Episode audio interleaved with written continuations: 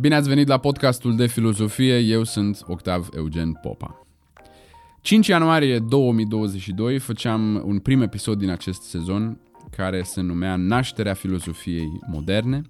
În acest sezon am vorbit despre Machiavelli, am vorbit despre Hobbes, am vorbit despre revoluția științifică și implicațiile ei filozofice, am vorbit despre Descartes, desigur, și am vorbit despre Spinoza, iar prin acest episod încheiem seria despre Spinoza cu o discuție despre condițiile în care putem fi fericiți și natura acestei fericiri, dat fiind faptul că universul este determinat, predeterminat și că există deci o singură lege, o lege căreia nu îi putem scăpa nici noi, nici restul obiectelor, nici mintea noastră, apropo, și anume causality. Țineți minte că am dat un uh, am început episodul trecut cu un fragment din The Matrix în care um, unul din personaje, The Merovingian, vorbea cu un accent uh, franțuzesc și zicea There is only one constant, one universal, it is the only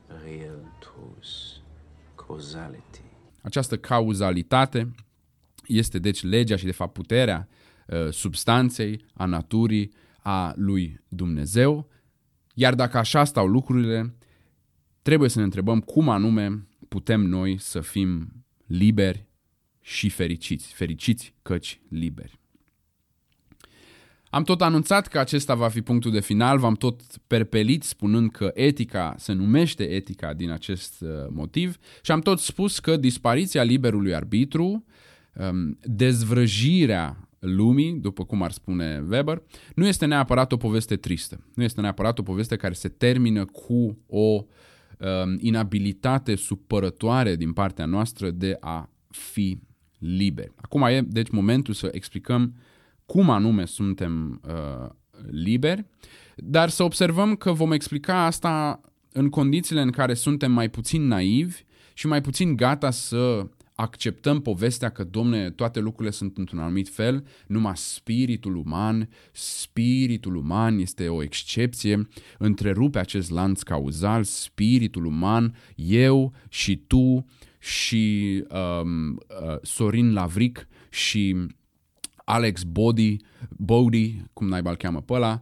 musculosul de la Mediaș, da? numai noi și Lidia Bubleș și toți ăștia noi suntem um, în stare să rupem acest lanț cauzal în momentul în care decidem să mergem la Mac, să luăm un Mac. Am încheiat citatul. Apropo, acesta era un citat din propoziția 23 din cartea 3 a lui uh, Spinoza, a eticii lui Spinoza. Dacă vreți să susțineți acest podcast, o puteți face și în anul 2023, fie abonându-vă pe YouTube, fie urmărindu-ne pe Facebook sau Instagram, fie donând un euro sau 2 sau 3 sau 5 pentru fiecare episod pe platforma Patreon www.patreon.com slash octavpopa. În 2023 ne vom ocupa de da, intrăm de fapt în pâinea filozofiei moderne, hai să zicem că până acum ne-am ocupat de filozofia premodernă, intrăm deci în pâinea filozofiei iluministe și vom vorbi despre uh, Hume și despre John Locke și despre Kant și despre Rousseau și mulți alții și poate începem să vorbim încet, încet, sper să nu mă înșel, ca cronologie, dar poate începem să vorbim încet, încet și despre câțiva um, filozofi români. Cred că Dimitrie Cantemir scrie în secolul al XVIII-lea um, cei doi frați, că nu știu niciodată cine e cine, uh, Micu Klein, da? Poate vorbim încet, încet și despre ce se întâmplă în uh, filozofia românească.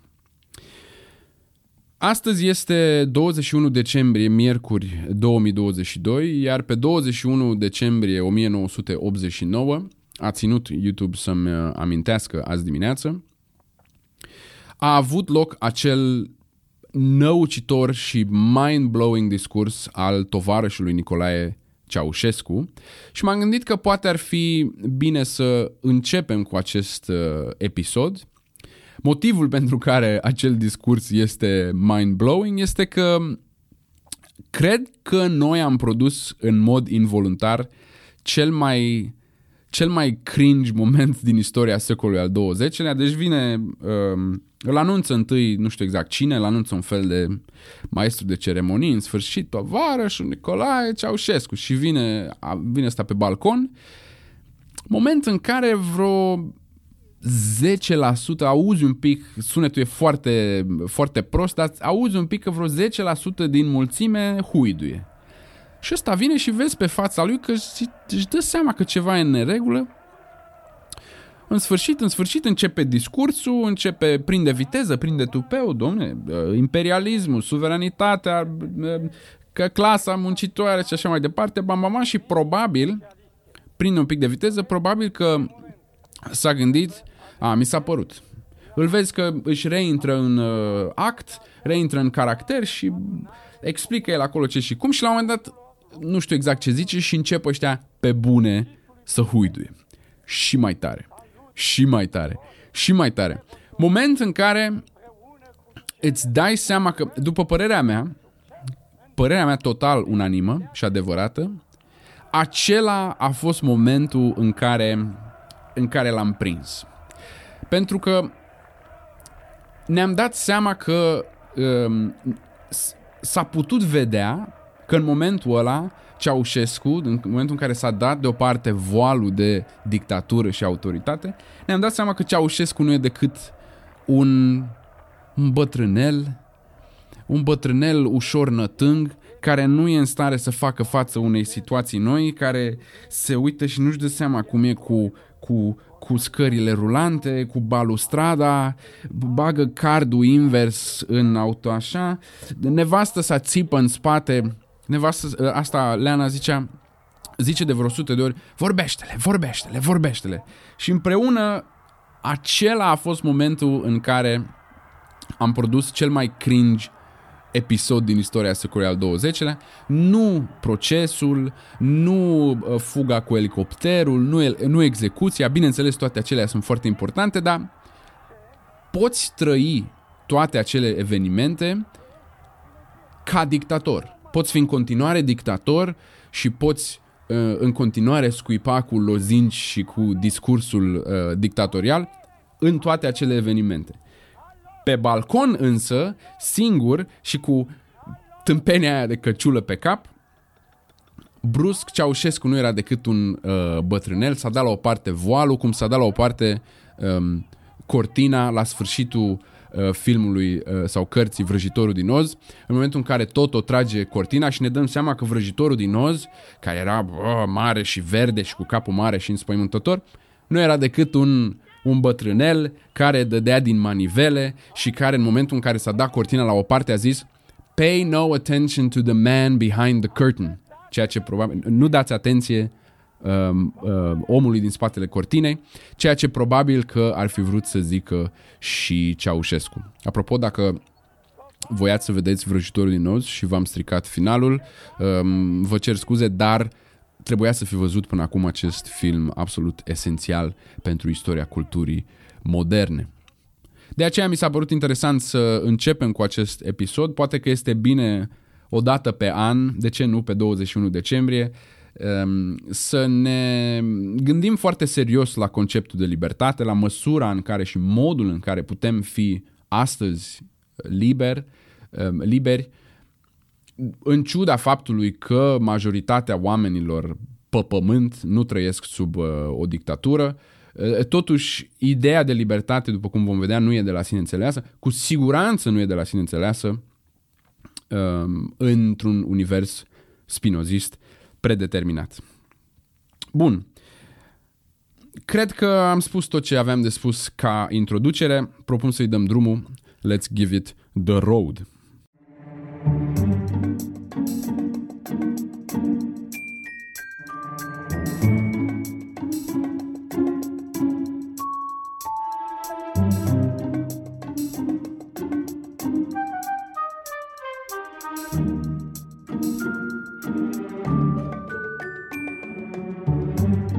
Ce fericire este accesibilă oamenilor într-un univers determinat?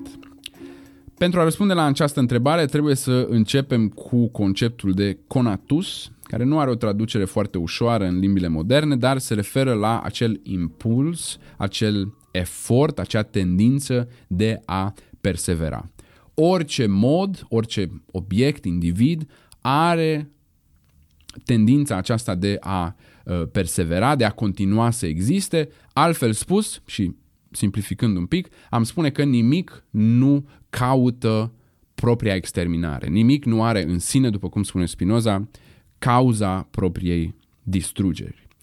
Ce ne unește, deci, parmenidian așa, și pe mine, și pe voi, și pe pietricica din drum, este această tendință, acest scop uh, comun de a uh, persevera, iar, uh, conatus, iar fericirea umană este legată de acest scop, este într-un sens îmbunătățirea sau lărgirea, mărirea acestui uh, conatus, însă pentru a înțelege ce și cum, trebuie să trecem un pic prin epistemologia spinozistă, pentru că uh, va trebui să introducem conceptul de idee adecvată. Bun, vrem să spunem ceva despre conceptul de idee adecvată. Haideți să-l împărțim în două. Idee. Ce este o idee? Noi folosim acest concept, acest, uh, acest cuvânt un pic uh, willy-nilly și eu și voi, dar uh, nu Spinoza. Pentru Spinoza, ideea este un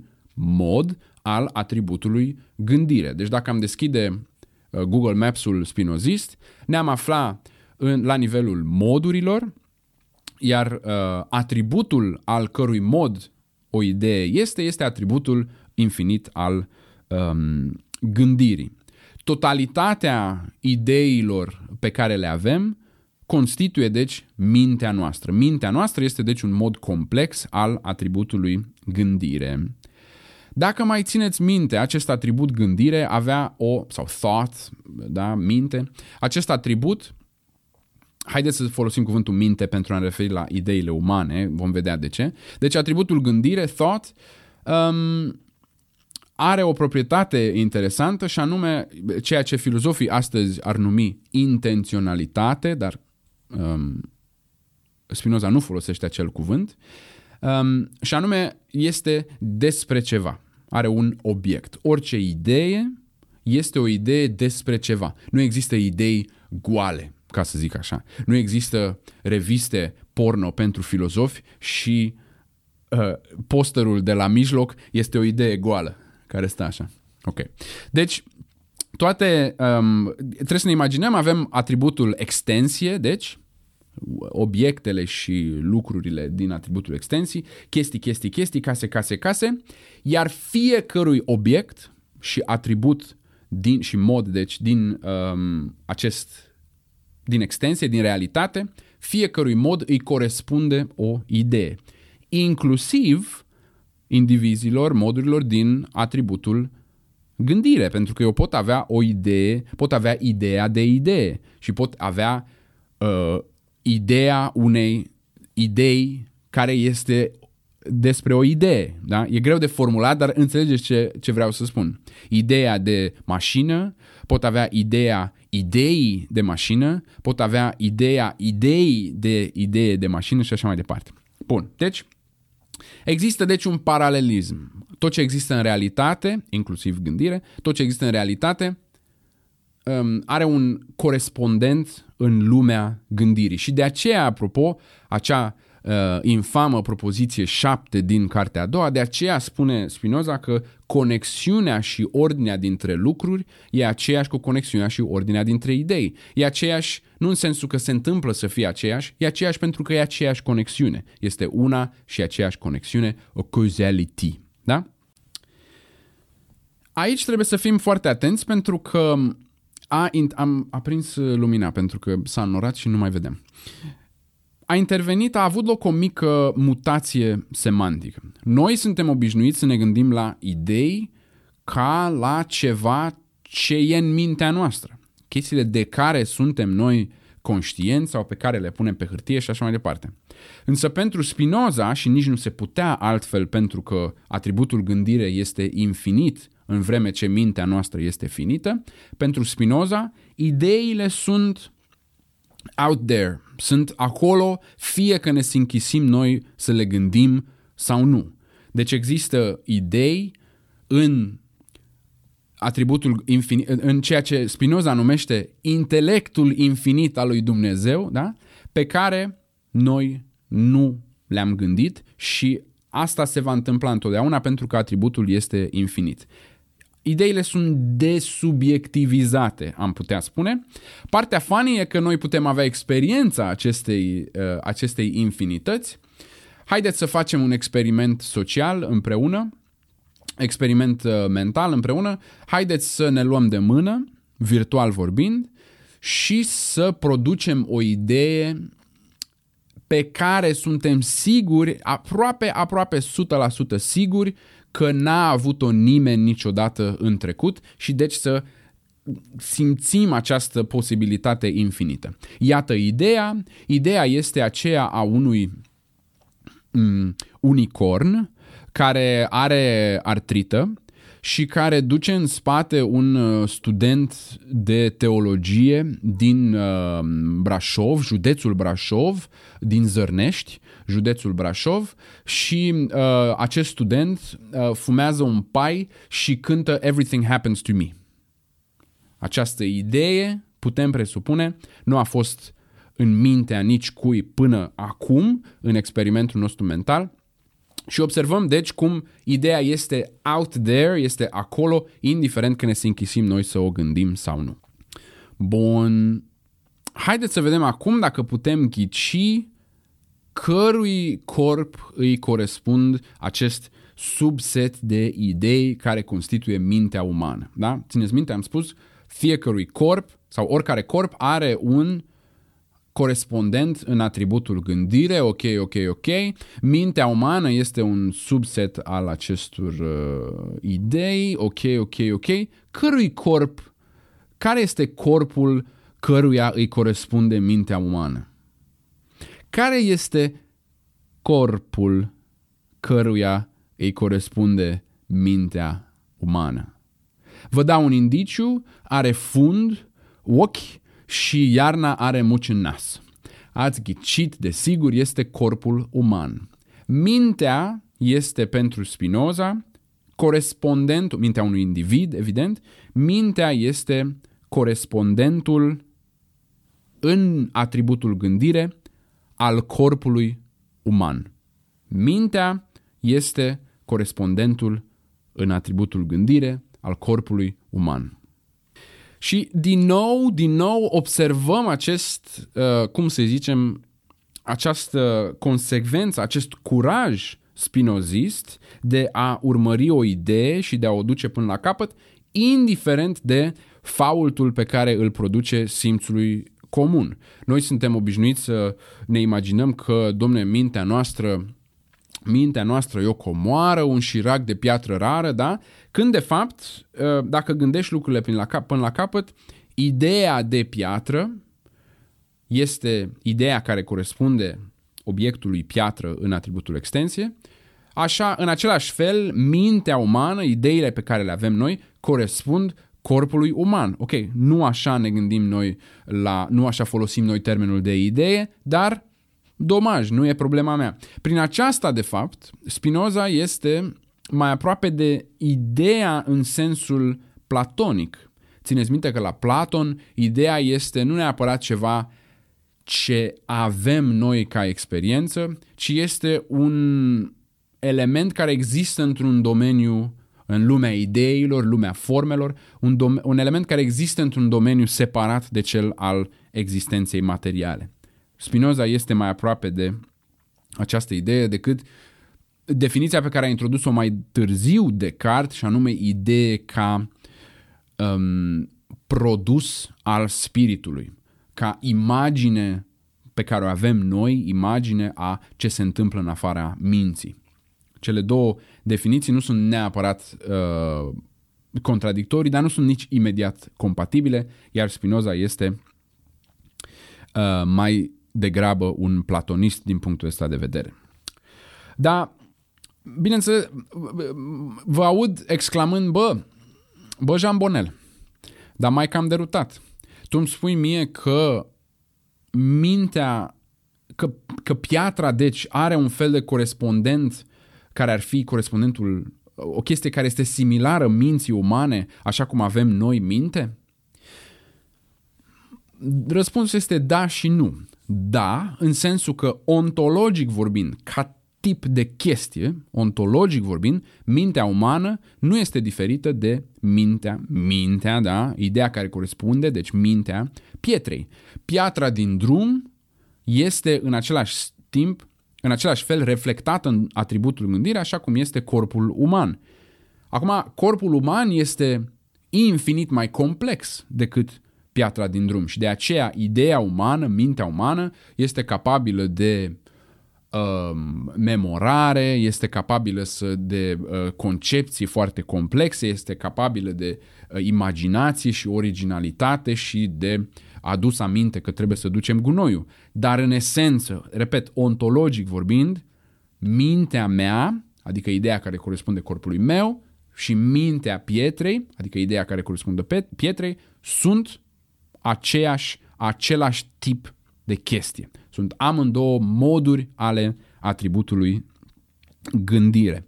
Și vedem acum de ce este un pic nedrept că Blaga, am postat un videoclip mic pe canalul de YouTube despre această poveste, Blaga îl acuză pe uh, Spinoza de animism. Animismul fiind ideea de a vedea, de a spune că, domne, toate obiectele au un suflet, au un suflet al lor. Iarăși, quote unquote, um, urechi de iepuraș.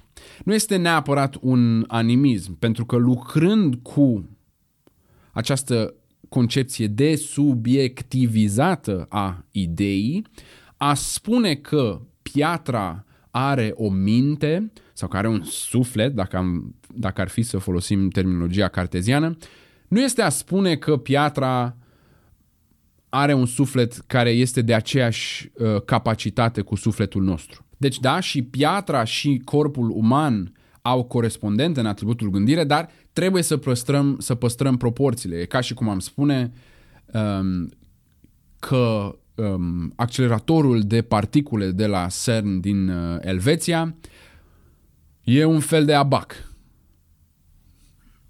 E un fel de abac, dar uh, nu e în același timp pentru că este infinit mai complex și deci um, o nemeritată lovitură sub centură din partea lui uh, Lucică.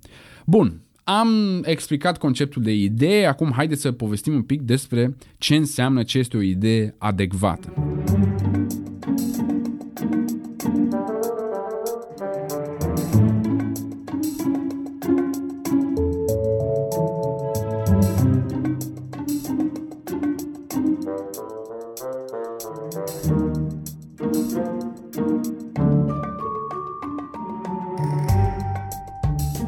Am spus că fericirea umană este cumva legată de posesia unor idei adecvate. Deci trebuie acum că am clarificat conceptul de idee, trebuie să spunem ceva despre această noțiune de adecvare. La prima vedere, orice idee este adecvată conform doctrinei paralelismului. Nu se poate să ai o idee fără ca ea să fie să aibă un corespondent în lumea exterioară. Asta ne spune doctrina paralelismului pentru că țineți minte că atributul de gândire și atributul de materie sau extensie nu sunt decât diferite unghiuri de a privi același lucru și anume substanța. Însă e clar că nu asta trebuie să fie concepția de adecvare în sistemul spinozist. Spinoza admite că din acest punct de vedere toate ideile sunt uh, corecte sau adevărate, dar n-are cum să fie epistemologia lui uh, Spinoza n-are cum să fie atât de naivă, pentru că asta ar însemna că dacă eu am ideea despre mine că sunt uh, uh, Ali Farag sau Paul Cole sau Mohamed El Shobagi sau Miguel Rodriguez, înseamnă că în virtutea paralelismului eu sunt toți acești oameni. Sigur nu asta, are cum, nu asta trebuie să fie consecința. Haideți să luăm acest obiect, care este o chestie, un bucată de plastic care protejează lentila camerei cu care filmez acum. Haideți să luăm acest obiect. Acest obiect, pe care îl vom numi X, are un corespondent în lumea gândirii. Haideți să numim acel corespondent X prim. X prim, X apostrof, da? X prim este o idee. X prim, în lumea gândirii, este o idee cu necesitate adevărată. Pentru că este un corespondent, este de fapt același obiect văzut din două, prin prisma a două atribute. Deci este cu necesitate adevărat.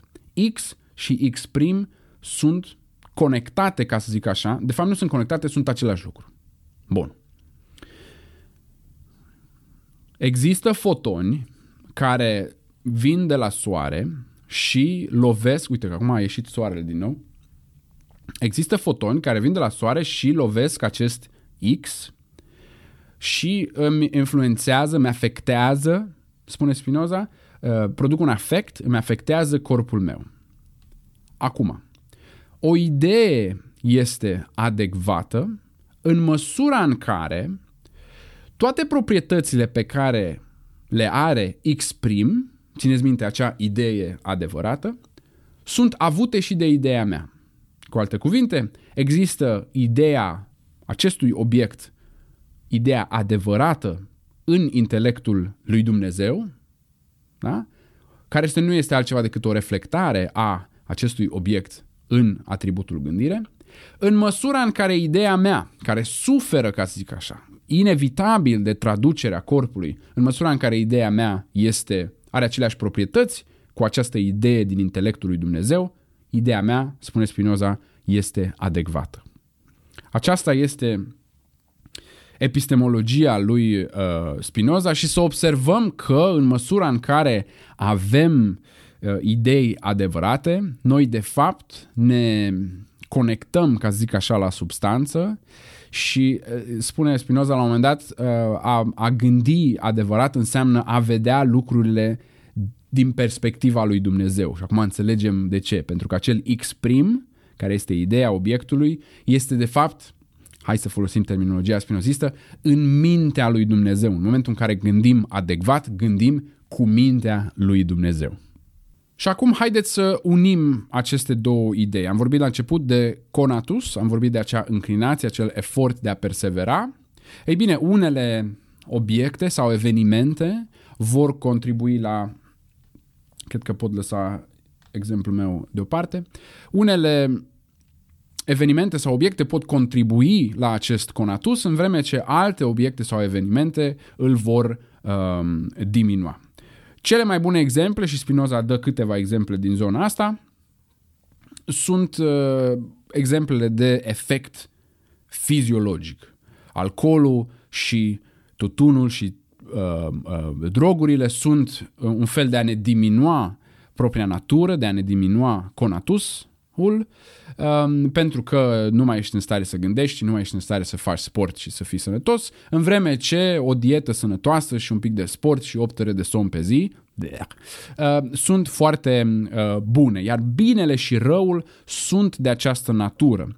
Spinoza începe cu exemple din fiziologie pentru că Spinoza este de fapt un emotivist. Cu alte cuvinte, binele și răul sunt catalogabile drept bine și rău doar în măsura, doar ca mijloace, doar în măsura în care ele contribuie la acest proiect individual. In so far as it agrees with our nature, spune Spinoza, a thing is necessarily good. În măsura în care este în, uh, în conformitate, hai să zic, uh, agrees with our nature, cum să traduci? E, um, în, da, în conformitate cu natura noastră, un lucru este cu necesitate bun. Și acum trebuie să observăm că eu mă pot înșela cu privire la relația cauzală între obiectul sau evenimentul din exterior și efectul acestui obiect sau eveniment asupra mea și asupra uh, tendinței mele de a persevera. Eu poate cred că un anumit mod individual, haide, haide să-i spunem meniu Big Mac, eu poate cred că meniul Big Mac la propriu sau la figurat îmi face bine, uh, când de fapt eu gândind asta nu sunt decât uh, sclavul, Spinoza folosește termenul de servitutem, sunt robul, sunt sclavul unor idei inadecvate. Iar aceste idei inadecvate uh, Spinoza le numește pasiuni și este interesantă și relevantă de data asta etimologia termenului de pasiune, pentru că pasiune are aceeași rădăcină și aceleași conotații cu termenul de pasivitate. Pas, sunt, rămân pasiv. În momentul în care sunt um, captat, sunt luat, sunt împins de colo-colo de o anumită pasiune, nu mai sunt eu și conatusul meu care luăm decizii în mod activ, mintea care rămâne activă, ci suntem uh, influențați, suntem împinși, suntem afectați, așa cum în momentul în care eu dau cu piciorul într-o pietricică, pietricica aia um, se mișcă pentru că conatusul ei este slab și nu se poate împotrivi. Omul, spune Spinoza, e de fapt tot timpul vulnerabil să se lase condus în felul ăsta. The passive effect stubbornly clings to the man. Aceste efecte se, se, se țin de om da? spune el în cartea uh, 4. Și uh, trebuie să observăm că poate chiar și dacă aceste pasiuni ar fi mai, aceste idei inadecvate, da? chiar și dacă aceste pasiuni ar fi uh, la fel de impresionante și puternice cu ideile și dorințele născute din idei adecvate, ceea ce nu este cazul, pentru că de regulă, observă Spinoza, lucrurile care ne fac rău sunt mai impresionante și mai tentante decât lucrurile care ne fac bine, dar chiar dacă ar fi la fel de impresionante și tentante, ele sunt pur și simplu mai multe. Există atâtea feluri în care îți poți face rău și doar o mână de uh, moduri în care uh, poți fi activ și mintea și conatusul tău poate fi activ și deci, deci îți poți face bine. Este un fel de um, stăpânire prin um, dominare cantitativă a afectelor um, de acest gen. Pentru a persevera, deci, pentru a amida ceea ce uh, mintea și corpul meu au nevoie, trebuie în acest fel să mă conectez la natură, pentru că doar pe baza unor idei adecvate, cu alte cuvinte, doar pe baza cunoașterii, pot să am dorințele care duc spre mărirea și îmbunătățirea și lărgirea conatusului, uh, tendinței de a persevera, și nu mă distrug de fapt. În momentul în care acționez pe baza pasiunilor, eu ce se întâmplă este că mă distrug de fapt într-un sens sau altul. Nu doar uh, fiziologic, deși exemplele astea sunt cele mai ușoare, nu doar fiziologic, dar și ca om în alt sens. Da? Poate pierde, pierdem ceva sau pierd ceva sau închid o anumită ușiță uh, care ar putea duce către un soi de dezvoltare. În acest sens, ca să dau un exemplu, uh, fiecare face ce vrea cu corpul lui și din punctul meu de vedere poți să mergi pe stradă îmbrăcat ca un clown, dar în momentul în care um, îți pui atât de mult, um, cum se numește ăla, mă, dă-le în buze, um, hi, um, acid de la hid, hidraulic, îmi vine, dar nu e hidraulic, acid de la hia, hialuronic sau cum n-ai mai zice, în momentul în care îți pui de la în buze, bravo, super, numai că um, ar spune Spinoza, în momentul ăla ești um,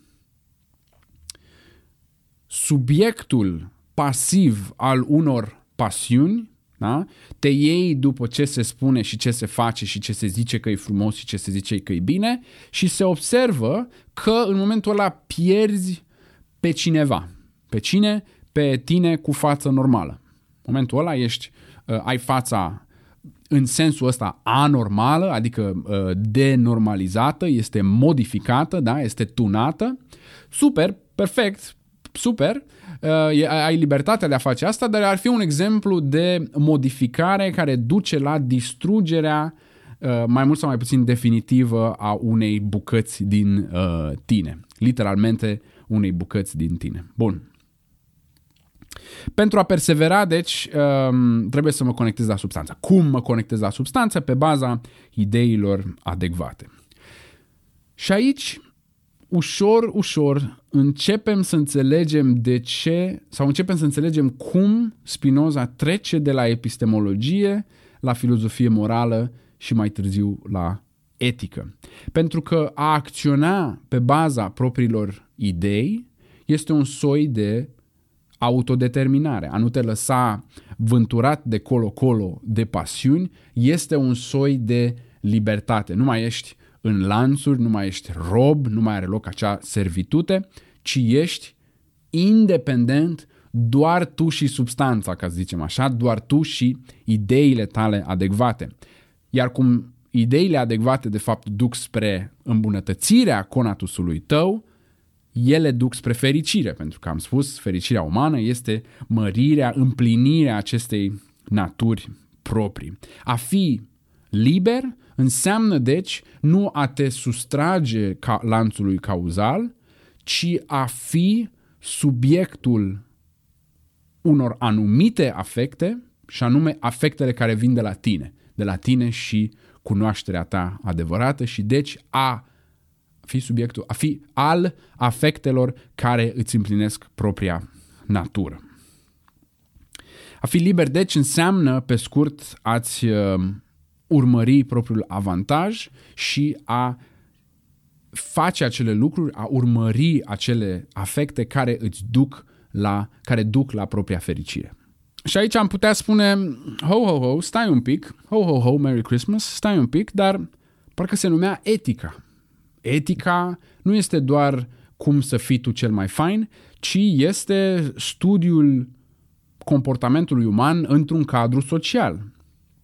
În sistemul ăsta pe care pare să-l sugereze Spinoza, e un fel de fiecare pentru fiecare, un fel de parte în parte în care trebuie să-ți urmărești propriul, nu vezi mai departe de propriul uh, conatus. E bine, spune Spinoza, ce este bine pentru mine și propriul uh, conatus este într-un fel similar mie. Așa cum, de exemplu, um, chefirul este, este bun pentru mine pentru că bacteriile alea din uh, chefir sunt similare cu bacteriile pe care le am eu în mine. Exemplele fiziologice din nou sunt cele mai simple, în vreme ce alte bacterii care sunt, nu sunt similare cu flora mea intestinală, iată că am vorbit și despre flora intestinală în acest podcast, um, alte bacterii îmi sunt dăunătoare pentru că sunt într-un sens metafizic diferite față de mine. Ei, ce este, uitându-ne din nou din perspectiva substanței, ce este cel mai similar uh, din punctul ăsta de vedere unui individ? Păi alți indivizi. De aceea, sociabilitatea și um, colaborarea și uh, înțelegerea, toate acestea vor fi drept, deci, eminamente folositoare atât conatusului meu, cât și uh, conatusul lui celorlalți. Deci, sociabilitatea, am putea la prima vedere să spunem, domnule, sistemul lui uh, Spinoza este foarte egoist, dispare sociabilitatea. Nu. Sociabilitatea este de fapt o rezultantă a egoismului bineînțeles, egoismului dus până la capăt. Dacă eu pe baza unei idei adecvate descoper că ceva este bun pentru mine, acel ceva va fi nece- în mod necesar compatibil cu ceea ce descoperă celălalt că este bun pentru el. Deci, um, este deci un, un, un egoism, un fel de egoism, dar în momentul în care egoismul este bazat pe idei adecvate, el nu duce la individualism, ci duce la, din nou, colaborare și sociabilitate și înțelegere. Iată deci de ce se numește etica, nu doar pentru că urmărim uh, fericirea umană, dar și pentru că înțelegem cum urmărim această fericire în context social. Deci să rezumăm. La acest nivel, la nivelul naturii noastre fundamentale, la nivelul acestui conatus, oamenii sunt de fapt în acord unii cu alții. Și ați urmări propriul interes adevărat propriul interes și al urmări cu adevărat, adică pe baza unor idei adecvate, rezultă deci în, uh, în final într-o situație socială și într-un contract social. De ce? Nu pentru că suntem asemănători, din contră, se speră că suntem cu cât mai diferiți, ci pentru că suntem cu toți, avem aceeași uh, natură, aceeași esență, minte și spirit în sfârșit, uh, suntem oameni, nu suntem zombi sau extraterestri. Acest, această interpretare a scopului uman um, comun tuturor oamenilor a fost pe bună dreptate văzut drept un fel de predecesor al imperativului categoric kantian și de fapt Spinoza folosește um, o frază foarte similară imperativului categoric și anume dictatul rațiunii, dictamina rationis.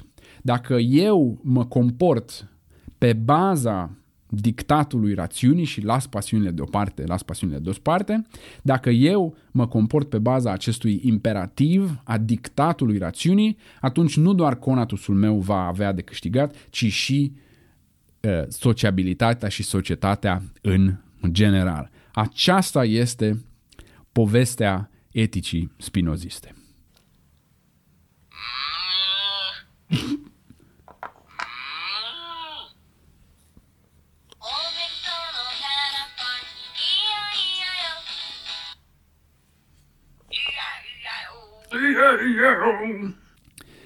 Pe final aș vrea să cred că mi-am câștigat și eu dreptul să-mi dau cu părerea despre etica lui Spinoza. După patru episoade pot să vă spun și ce părere am eu, eu, eu, mie, în, mie, pe mine mă, eu însele, despre etica lui Spinoza. Cred că ce mă supără cel mai tare este monismul lui Spinoza, dar nu monismul în partea metafizică, ci monismul în partea de filozofie morală și filozofie socială. Iar monismul este asumția că binele, dar binele văzut ca lumea, adevăratul bine, este de fapt același pentru toată lumea. Desigur, binele este o proprietate pe care o vede individul. După cum am spus, Spinoza este un emotivist din punctul ăsta de vedere. Binele este uh, ceea ce văd eu ca individ din propria perspectivă. Dar pentru că împărtășim aceeași natură umană, binele este de fapt același pentru toți, chiar dacă nu are aceeași fenomenologie, nu sunt aceleași rezultate, dar, repet, social vorbind, în momentul în care ne conectăm cu toții la substanță, ne conectăm la aceeași substanță și deci binele este, dacă nu același fenomenologic, în orice caz compatibil și formează un bine mai mare. La un moment dat Spinoza chiar spune că în, în felul acesta în care colaborăm ne uh, creăm, uh, we are of the same mind, avem aceeași minte, foarte frumos, foarte frumos. Eu nu am neapărat ceva de zis împotriva acestei idei, foarte frumos, este o idee foarte bună, e greu de respins, de altfel este o idee speculativă, dar ceea ce am observat și ceea ce s-a observat, uh, în special în secolul al XX-lea, după uh, decăderea sistemelor uh, opresive și totalitare, este că această idee se pretează foarte ușor la o anumită corupere. Ideea de ceea ce Isaiah Berlin numește libertate pozitivă, ideea de autodeterminare, în acest sens, liberty as self-mastery, după cum spune Isaiah Berlin, este foarte ușor de corupt pentru că n-a văzut nimeni niciodată un sine având o anumită preferință rațională.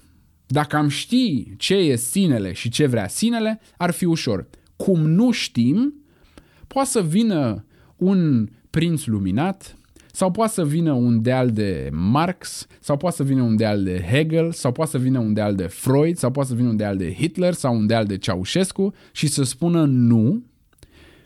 Acesta este binele pe care dacă ați fi cu toții raționali, l-ați vrea. Și brusc, libertatea devine un soi de robie, pentru că în momentul în care ești în lanțurile care îți sunt conforme cu propriul tău interes, se cheamă că acelea nu mai sunt lanțuri, conform acestei concepții. Unul din exemple, și mi se pare foarte grăitor că Spinoza dă acest exemplu, este acela al unui copil. În momentul în care eu îi refuz fiicei mele cea de-a 56-a stafidă, fică mai, e, e, e pe astea, pe stafide, bagă, bagă stafide. În momentul în care îi refuz a 56-a stafidă, ea poate resimți aceasta ca pe o robie, ca pe o sclavie, ca pe acest servitutem de care vorbește Spinoza. În vreme ce eu, știind mai bine care este propriul ei interes, știu că această servitute este de fapt o eliberare a ei de pasiunile pe care ea nu poate să le proceseze. Da? O, o conectare a ei cu propriul conatus.